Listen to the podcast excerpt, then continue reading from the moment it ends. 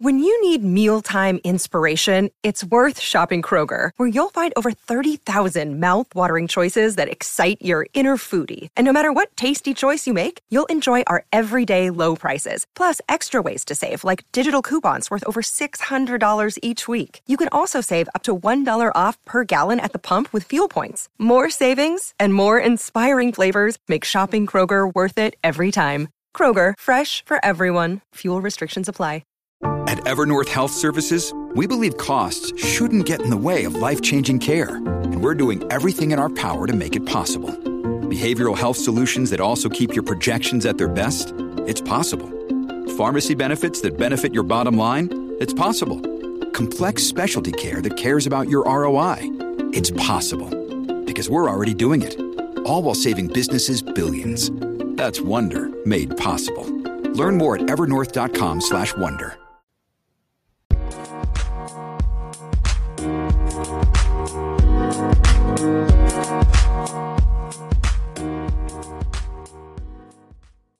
Hey everyone, welcome to the Inspired Fire podcast. My name is Chris and I'm your host. And today we've got the Millennial Money Woman joining the show.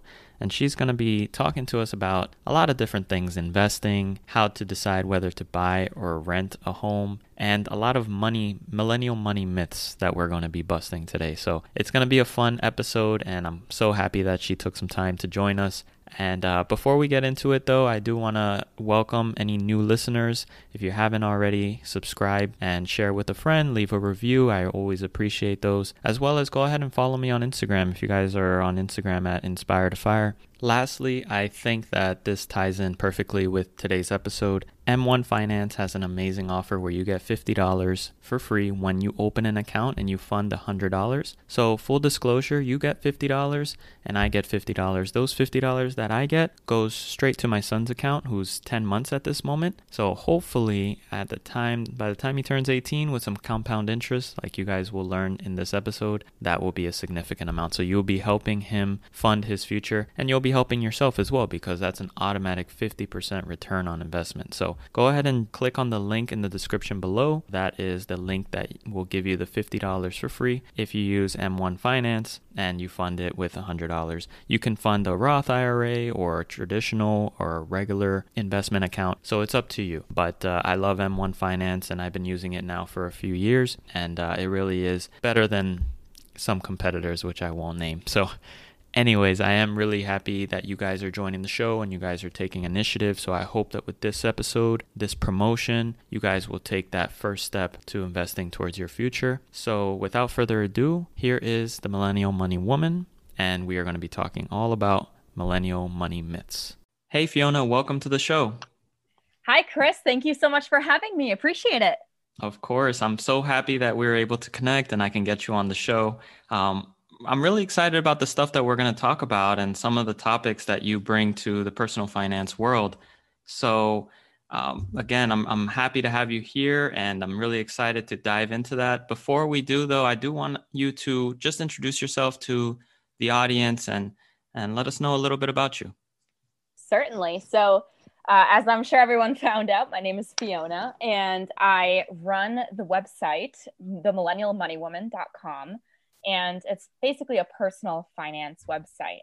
And I'm sure you guys can tell that finance is my passion.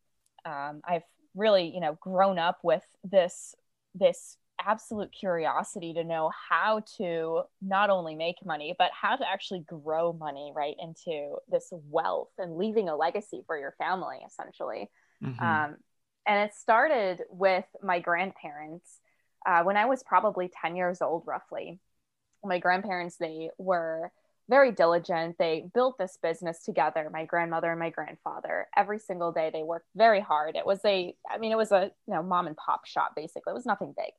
Um, but you know due to some poor financial planning they actually lost everything and more when they were like 70 years old.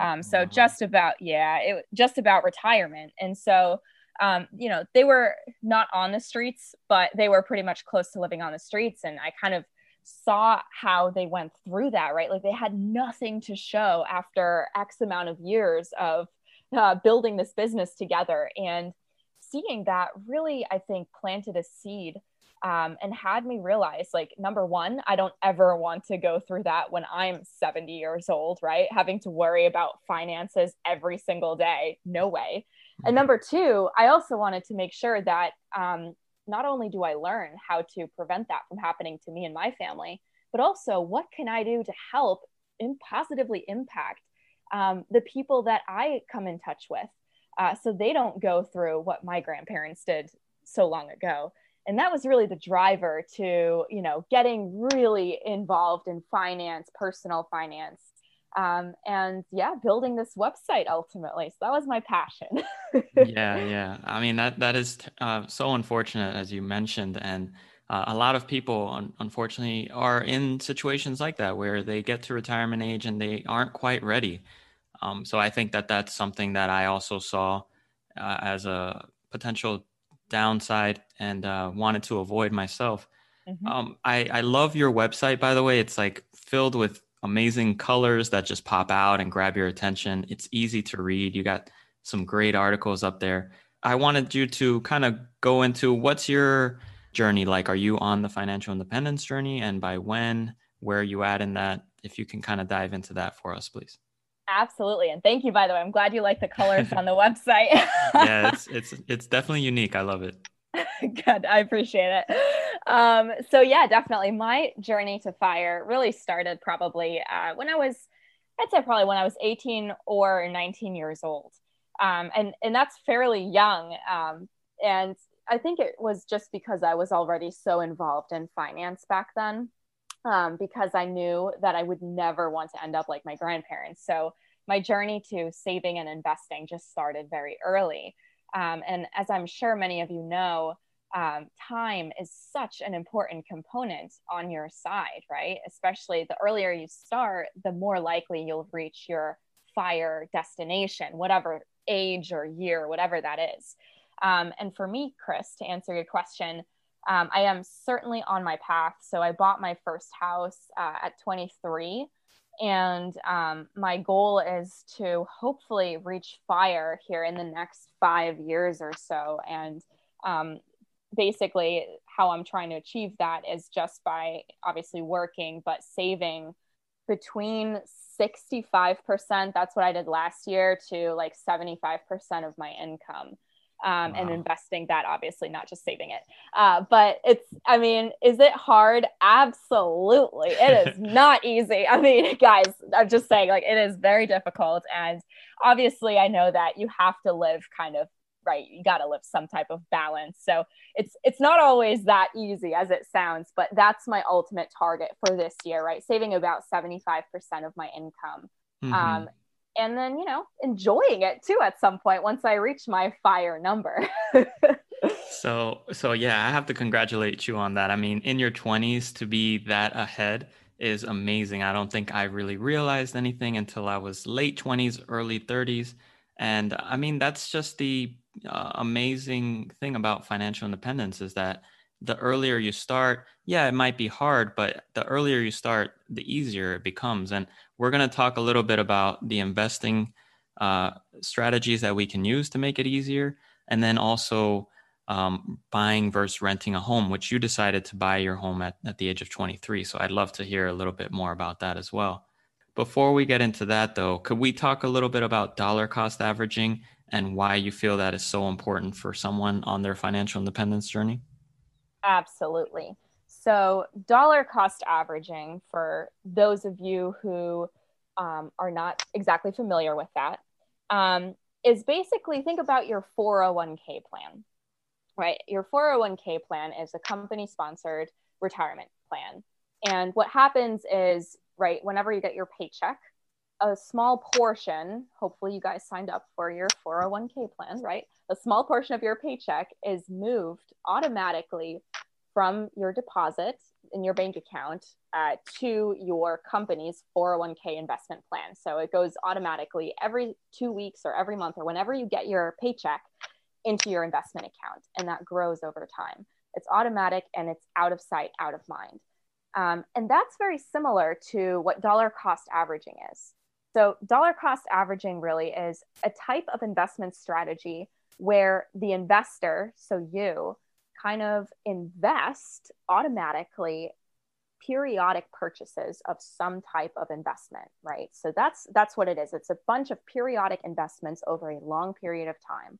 And um, dollar cost averaging is something that i do personally and i also recommend to clients and mentees so we're talking from young professionals all the way to million dollar clients and they all use this dollar cost averaging strategy and the reason why it works is because it's stress free.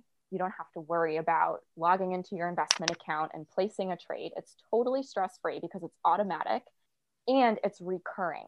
And what that means is, again, referring back to that time is on your side uh, aspect, right, that we mentioned earlier, dollar cost averaging really, really works well when you do it over a long period of time. And we're talking decades, right? So you're allowing your money to grow maybe three, four decades.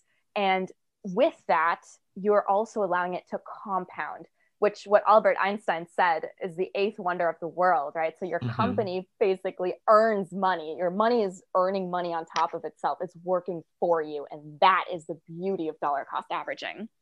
Yeah, definitely. And and like you said, I, I'm glad you highlighted the compound interest, the automatic um, way that it goes, that that it gets invested, and the reoccurring uh, way that it, it happens. So over the long term, you really don't have to worry about whether the market is up or down or on a day to day where it's at, because it's just gonna, like you said, dollar cost average, and over the long run, it's just gonna average out and be higher because you're investing automatically.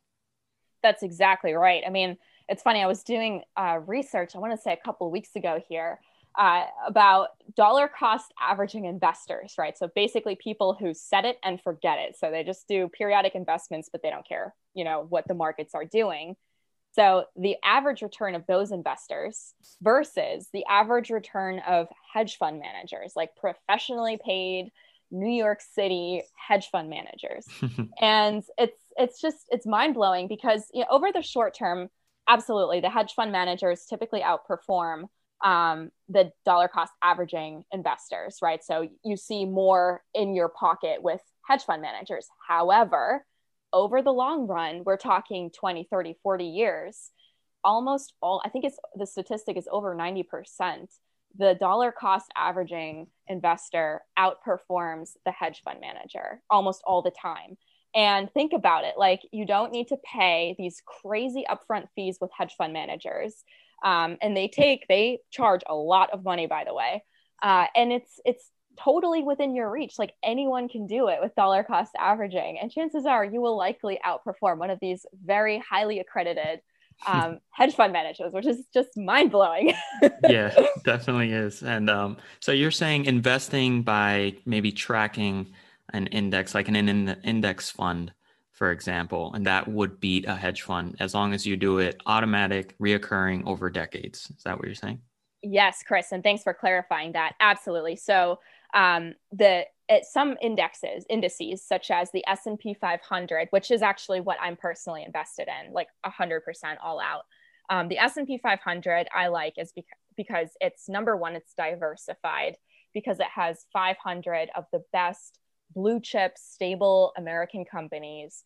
Um, and yeah you know over the last 50 years i believe it's it's done about a 7% return which isn't bad considering if you literally invest your money in an s&p 500 index fund and just let it grow over time it it will tip it it will likely get that 7% return at least that's what it did uh, in in historical performance Mm-hmm. And I love this strategy for financial independence because it's the most passive strategy that I can yes. think of. You really don't have to do anything. You just set it up correctly at the beginning and you wait and you just continue to work and you kind of optimize other parts of your life or you just get into a hobby, you do things that you love while the money is growing for you in the background. Um, and it takes away from that decision making every month of whether you know once you get your paycheck when should i invest it? Oh today's kind of an up day. Maybe i should wait for tomorrow because probably tomorrow it'll go down. And you don't have to drive yourself crazy deciding when to put it in So that that part I do love as well. And and lastly, just to hit uh, another point that just came up was I've heard these instances, for example, in the 2000s of lost decades, where the 2000 in 2000 the S&P 500, for example, is at a certain number. And in 2010, it might be at the same number. So people would say, wow, that's a lost decade. But in dollar cost averaging, if you have been investing through the ups and the downs of that decade, you would be ahead, even though the S&P 500 is at the same number. Is that right? That's absolutely right. In fact, um, you know what psychologically, at least, what is always the best strategy here is okay. Think about this: when you go into, let's say, your favorite clothing store, do you want to buy your clothes, like your fancy clothes, at price, or do you want to buy them at a discount? And chances are, if you're financially savvy and you're on the way to fire, which is why you're listening to this podcast, you probably want to buy something that's on sale, right? That's the same concept that applies to stocks. So in 2008, right, when we had this huge market, the Great Recession, the, the market crash, basically, that's when that's when you want to buy it because all these stocks they're on sale. The S&P 500 is on sale. So absolutely, Chris, when you invest when the stocks are much lower, so when the prices are low, and you ride it out in the long term, and that's the key. You ride it out. You don't sell, you don't trade, you ride it out. That's when nine times out of 10, you'll really start seeing the value in dollar cost averaging. Definitely. And, and that was important. And yes, for sure. I mean, everybody loves sales. Um, so you should treat it the same way. And you see a stock market on sale, your eyes should just light up and you should try to find some money to invest. Uh, exactly. um, and, and what I also love is there are some millennial money myths on your, your um, blog that I enjoyed uh, reading as well. Um, one of them is saving and investing today, not waiting for tomorrow. Um, so, can you talk a little bit about how dollar cost averaging and that millennial money myth um, also ties in? You're kind of you know busting that myth right there by doing dollar cost averaging. Um, why is it so important to start today and not wait for tomorrow, for example? Absolutely, I'd love to bust this myth. um, so, a lot of times I hear the excuse that uh, you know, when you're starting out as a young professional, especially, you're probably not earning that much money, and you're you're typically not at your uh, salary or income peak years, right? It's probably pretty low. Um, and the most common excuse is, well, I'm not earning that much money, so I'm not going to invest today. I'll wait for tomorrow whenever I earn a larger salary. Um, but guys, you're I think you're lying to yourselves, right? I mean, even if it's five dollars or um, $10 a week, whatever it is. Um, it doesn't matter the amount. It's the fact that you're actually starting practicing these healthy financial habits because if you're already starting to invest 10 bucks a week, right? That's 40 bucks a month. Um, you're you're going to automatically start hopefully start increasing your investments as your income increases because you're already starting you've already practiced this healthy financial habit so um, I think that absolutely this is a huge myth uh, that I hear across a, a, lot of different industries from nonprofit professionals all the way to doctors, right? Young professionals who are doctors. And they all say, uh, I'll start investing tomorrow when my income increases. But uh, I think it's very important to start as early as possible.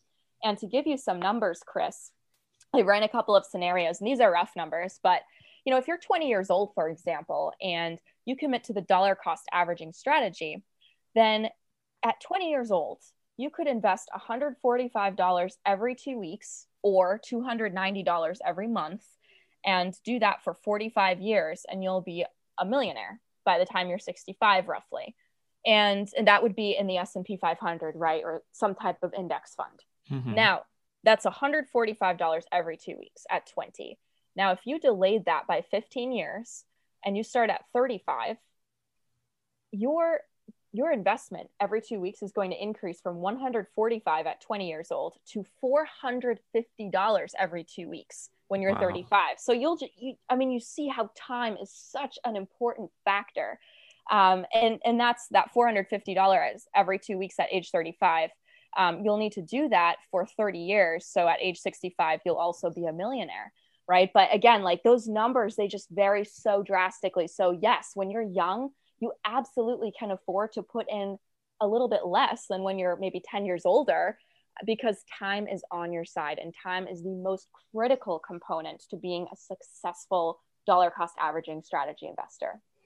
Absolutely. Thank you so much for breaking it down with the numbers and everything. And and that's that's fantastic, uh, fantastic example because you see the uh, the power of those 15 years that you lost ends up costing you or you have to play catch up basically. And mm-hmm. instead of just putting a little bit and letting your money work for you now you really have to put down a, a significant amount and start getting to work if you really want that million dollars by the time you hit 65 that's absolutely right.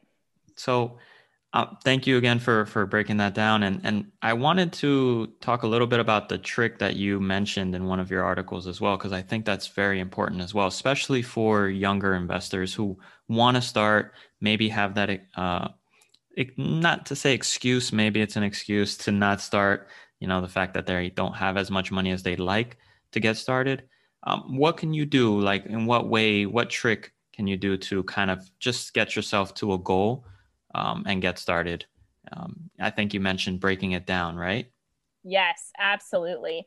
And I'm really glad you brought that up, Chris. So, for me, I mean, I'm someone who doesn't exactly work well with um, large goals, right? I mean, goals are always nice, but I'm much more motivated to accomplish goals when I break larger goals down into very small and actually achievable goals. So, in the sense of dollar cost averaging, for example, let's go back to the 20 year old, right? The 20 year old, we said if the 20 year old invests for 45 years at $145 every two weeks or $290 every month, um, they could be a millionaire. Now, that's great. $290 every month, wonderful. But $290 for a 20 year old is a lot of money, right? Because they're probably not earning that much money at 20. So, what I like to do is break down this $290 per month goal to invest into a daily goal. And if you do rough calculations, $290 divided by 30 days in a month is about $9.66. We can round that up to $10. So, what I share with my mentees and my clients is that in reality, to be a millionaire at 65, if you're 20, all you got to do is invest $10 a day. And when they hear that number, $10 a day, versus $290 a month, they're much more likely to accomplish that $10 a day goal versus that $290 a month goal. Right. And the same goes for obviously a larger financial goal. So if you're saying you're going to try to save $1,000 every month, then instead of saying $1,000 every month, you could break it down into $33 a day. Um, but absolutely breaking down those larger goals into smaller, more actionable items is so beneficial, especially when you're trying to invest for your future.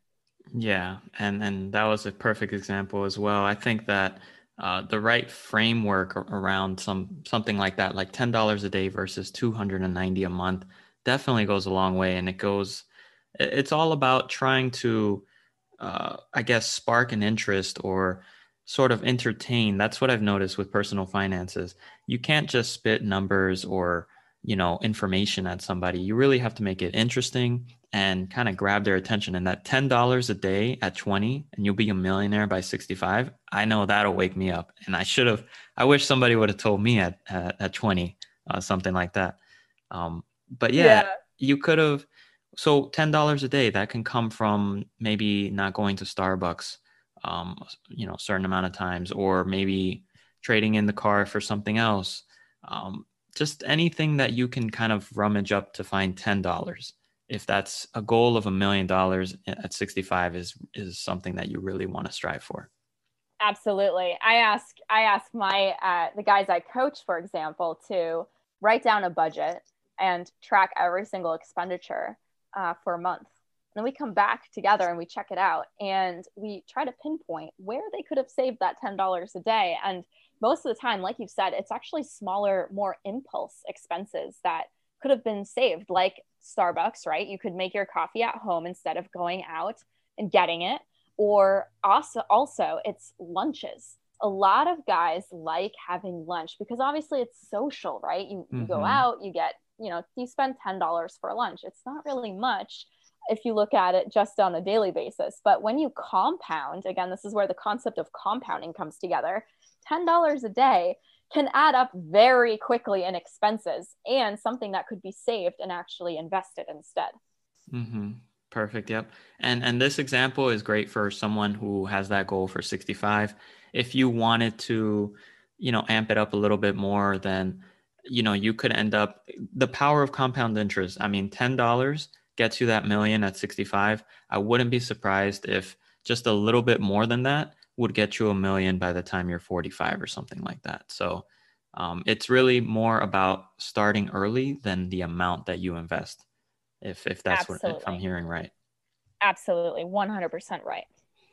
All right. So thank you for that breakdown. And basically, the takeaway from this is if you're on your financial independence journey, really look into dollar cost averaging, you know, through your 401k, through taxable accounts. It's it's very powerful. And the other part that I don't think we touched on is lump sum investing, or maybe I mentioned it, but lump if you have a lump sum and you're hesitant about the market, whether it's high or low at, at the moment, dollar cost average it into the market, maybe over three to six months. Just start getting that process going.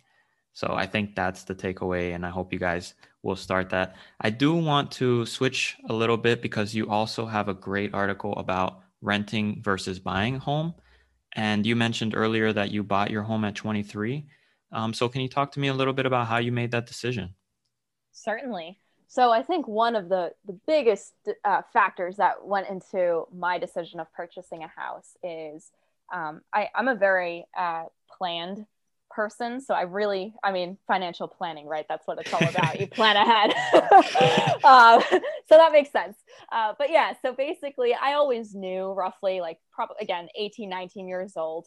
I, I kind of created, believe it or not, a 40 year plan of my life. And yes, that sounds sad, but I actually did that. Um, no, that's that's not sad at all. I think I've always I'm doing that as well. So it's just something about the fire community or personal finance for sure. We're okay. planning for like 40 years in advance. That well, I'm glad I feel accepted. Thank you. um, so yeah, to answer your question, Chris, I started a plan um, at a, at a relatively young age, right? So late teens, early 20s, and I always so number one, I wanted to know where would I want to live mm-hmm. and I pinpointed Florida. That's where I'm located. I love Florida. I mean, number one, I I love the climate. I like sun. Um, I like the atmosphere, and I also like that it's a zero percent state income tax, which kind of saves a little bit of money versus other states, right? Because they charge state income taxes. Um, so all of those factors really played into my decision. So I pinpointed that number one, Florida. Number two, I also pinpointed that I would not want to leave and I wanted to choose a location that I enjoyed and I knew that I wasn't going to leave at least for five to 10 years. And when I when I, you know, looked through and this took a while, I looked through many different houses markets and then obviously jobs too back then. And I found a location, loved it. And um, I think because I realized I was not going to move and I was committed to my job, committed to the location, I thought purchasing a house would probably be a lot more in my interest versus renting. Mm-hmm. And to give you an example, I live in a, I live just outside of Miami. Um, and you know, obviously Miami is very expensive. I don't live in Miami, um, but outside of Miami, the the prices are okay um, relative to the location. And I knew that probably over time the house price would increase. Uh, you know, I mean, that's typically how house prices have gone in the past, at least they appreciate. So what I want, what I did was I number one, I saved as much money as possible. Um, I got out of college early. I graduated about two years early, so I started my job right away. I started saving right away. I found a house that I loved, was able to negotiate. So there was a little bit of luck, obviously, on my side too and then i had enough money to place that down payment. Um, but i think a lot of planning just really comes into the play whether or not you can buy a house. And in my case i, I planned out my down payment 20% of the house value. I planned out the location and i also knew that i wouldn't be leaving because um, typically speaking, the break even of when you buy a house to when it's actually worth buying a house versus renting is five years. So you want to stay in your house for at least five years. So it would actually make sense to buy over rent a place. So those were really the main factors that that got me into the position that I am right now.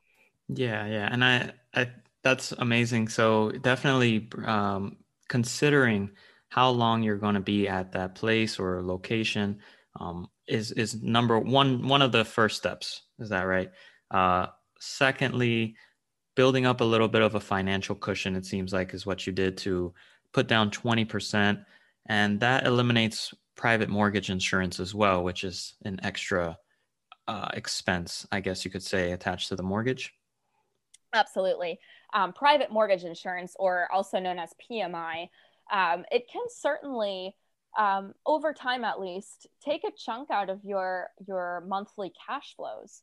And private mortgage insurance is typically speaking charged to um, your mortgage. Like you said, it's attached to your mortgage payment for any type of home purchase that is not done with a 20% or greater down payment. So uh, it's definitely, you know, one of the one of the cons, in my opinion, one of the big, big disadvantages of buying a house is just that initial upfront cost. Mm-hmm. Because if you're, you know, if you're looking ahead, and again, I was looking ahead like decades into the future, I did not want to be stuck paying like a hundred, two hundred dollars a month or whatever, fifty dollars a month for PMI. I'm not going to do that because I know that's going to take a bite out of my cash flow down the road.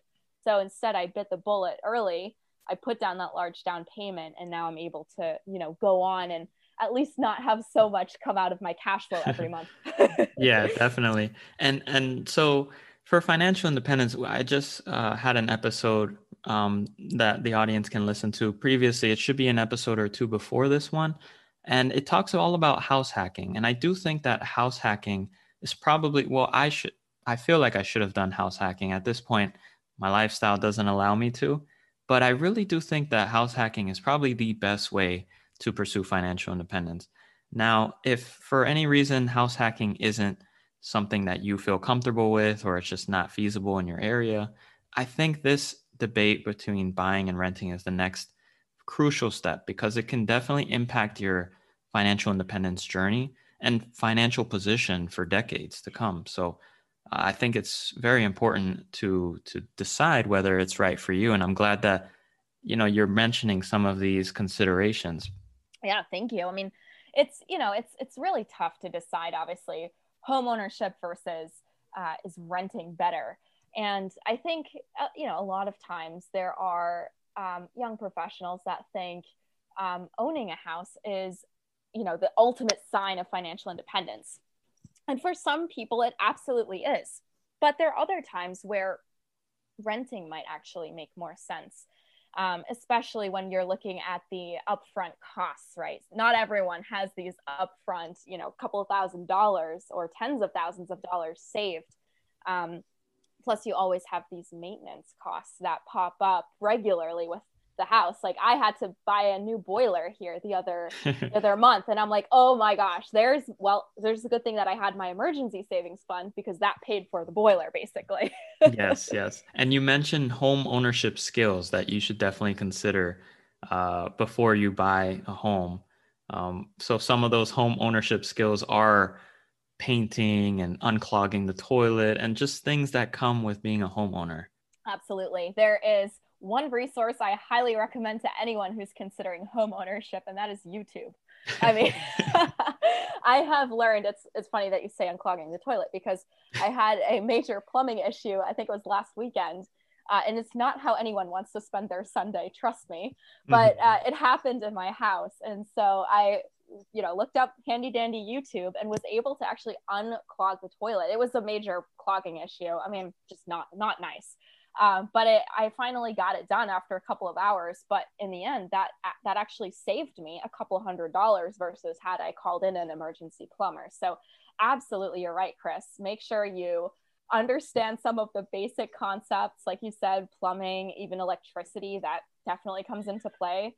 Um, and try to you know save money that way too, so you don't have to hire these uh, handymen because sometimes they can charge quite a bit of money Yep, definitely. So, you know, that that is also another consideration for someone is whether you are someone who's handy or is willing to spend the time on YouTube and try to, you know, fix these things on your own because if you're not and you just prefer to hire someone, which is not there's nothing wrong with that.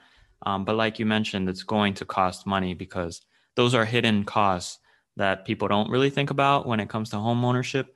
But homes definitely need that regular maintenance. I mean, from light bulbs to batteries to toilets to paint, everything. Uh, some at some point will break down. That's right, and and quite frankly, that definitely is one of the cons, in my opinion. Um, you know, homeownership, like we said before, number one, there's high upfront costs. Um, the the entire process of buying a house can be pretty difficult, and it was difficult in my case. It was long and tiresome. Uh, and then number three, like you said, Chris, the the fact that the buyer, the homeowner, will incur um, maintenance and repair costs quite regularly um, is it, it could drain your budget, right? If you don't plan for it properly and don't have an emergency savings fund prepared for, you know, a new roof if you need it or a new boiler like I did, it can it can really take a hit on you. And so it's again, it's very important that you plan out your home and your possible home maintenance costs that are associated with that. Absolutely. Um, I, actually, uh, something like that happened to me. I, I, live in Florida as well, and I'm I'm happy to have you on because uh, I've gotten a lot of New York guests, and I love New York, but I'm happy to have somebody from the home state of Florida. Nice, nice. um, and yeah, recently my AC, well, a few months ago actually, during the summertime, my AC kind of just just gave out, didn't want to do it anymore. So it was pretty hot, and I called out somebody to repair it. I didn't know how to do it, and uh, they charged me. I think it was about six hundred dollars for the repair. And uh, you know, I said, "Well, I guess I have to do it." And he's like, "Well." You can save a little bit of money, and I can come back in three days, and I can give you a four hundred dollar option. I'm like, three days? I mean, that's a lot. So I said, you got to do it because I can't be in this Miami heat for three days. So um, I hear you. It's tough. it is. It was. So those type of things just inevitably come up. So it's just something that you definitely want to consider before buying a home. Absolutely right. So transitioning off of that, I do like the fact that you mentioned don't let peer pressure or the media push you to purchase a home if you're not ready. Definitely purchase a home if it's on your terms and within your means something that you're going to be comfortable with absolutely i think eh, you know and, and i think i just said this earlier too there a lot of times at least in the young professional groups that, that i'm in currently they it, it seems like in their eyes buying a house is the definition of financial success and like you said chris i think a lot of times that is the media talking um, and that is possibly other social circles talking but that's not always the case right you don't really need a house to prove that you're financially successful. I think it depends on number one, are you emotionally ready to handle this? Uh, it's a lot of responsibility. So, are you ready for that? Number two, are you financially ready? Um, and I think number three, are you professionally ready? Because sometimes, um, at least some friends I know, they travel a lot in their careers where it might not actually make sense to purchase a house because you know maybe they're three weeks in new york city then two weeks over in los angeles consulting or whatnot and maintaining and upkeeping their house during that time when they're gone it just doesn't make sense so an mm-hmm. apartment mm-hmm. might make more sense or even a condo but not a house necessarily so absolutely chris make sure that if you are considering buying a house make sure it's on your own terms that is so important yeah and um, so we kind of hit a few topics on uh, or uh, points on home ownership. So I just wanted to, I guess, transition a little bit to renting. When would it be um, a better idea to rent? I know you kind of mentioned it, but um, I know people who might travel or work might not be as stable. Maybe they're working. Uh, maybe they see themselves at a different company within the near future. Um, do you think those should rent, uh, those people should consider renting, um, or, or has COVID changed anything in your mind?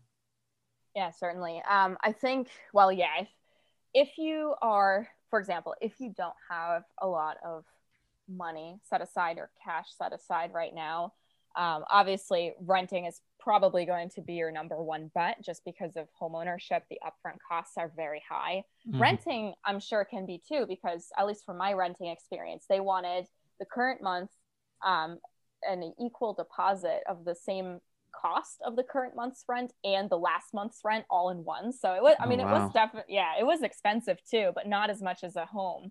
Um, so that's number one. Number two, like you said, Chris, if you're if you're traveling and you just don't have the capacity to call and make sure your lot your gardener is there and your plumber and you know whatever else you need or your pool guy, whatever, no, that it's probably not worth homeownership. Um, and and also if you want access to amenities, I think that's a big one.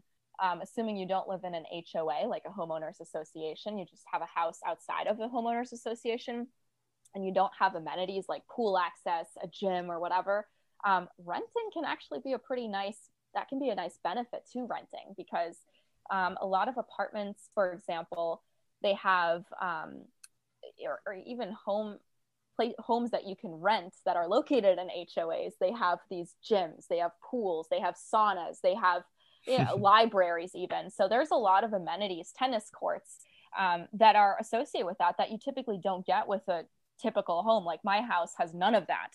Um, and, you know, also there, again, there's a lot of flexibility um, in renting. And I think that's one of the biggest benefits there is for, for renters, right? Because if you don't, if you lose your job, right, with COVID, for example, and you want to relocate, um, this actually happened to one of my friends. She was working um, over in the St. Petersburg area and she lost her job uh, in October in 2020 due to COVID and she relocated over to the Miami area. Um, and just because she was renting, it was so much easier. So literally, she canceled her lease and she picked up her bags and went over to Miami and is renting now in Miami. Um, and it's it's just very easy to move, travel, even downsize, change scenery, locations. That's why I think renting might be even a better choice for some young professionals than owning a home. Yeah, yeah. And I agree with you. So I'm glad we're busting that myth here on the show. Uh, home ownership does not equal success. It depends on who you are and what you want out of life. And I, I you have a quote here which I think sums it up perfectly. If you don't mind me reading it, it says, um, "It says buying a house is like getting into a relationship. To make it work, you have to be focused on the long term, be financially stable, want to settle, and be emotionally ready. And I thought that that was like, that was perfect. That is the best quote I've heard. Absolutely. I thought you'd like it. I do. Thanks for sharing that. um, so, all right. Well, this has been, I think, an amazing conversation. I think, I hope that it has provided clarity to people in the audience um, who are, you know, deciding whether to, whether how to invest, and then lastly, whether to rent or buy um, on their financial journey. And I think what we've given the audience will help a lot in making that financial independence journey easier. Um, so thank you so much for joining the show. Is there uh, anything that you wanted to mention that we didn't really talk about? You know, I think we talked about a very broad range, and and uh, I think the the highlight that I want to leave here with your audience is regarding investing. Just start. That is the most important thing right? Time is on your side. Time is so, so important when it comes to building your nest egg. And, um, you know, the, the most important thing here is just starting. That's it. Mm-hmm. Yep. Perfect. So, uh, Fiona, I did want to also give you the opportunity to let the audience know. I mean, uh, where can they find you and learn more about you and, and learn more from you? Certainly. So, there are a few places you can find me. The first one is my website, themillennialmoneywoman.com. Um, there are new articles posted every single week, and you can also reach out to me personally via email. Um, that's the millennial money woman at gmail.com. Or if you're an, a Twitter user, you can also always find me at the underscore MMW. And also, conversely, if you prefer Pinterest, then you can always find me at the Millennial Money Woman. So definitely reach out to me, and I'd love to uh, get to know everyone. Cool, cool. Yep. And you're on the social. So I will link all those in the show notes below for anybody who wants to uh, find more and learn more from Fiona, the Millennial Money Woman. So thank you, Fiona, for joining the show. I hope to have you back uh, soon. But again, thank you for dropping all that knowledge on us today. It's my pleasure, Chris. Thank you so much for having me.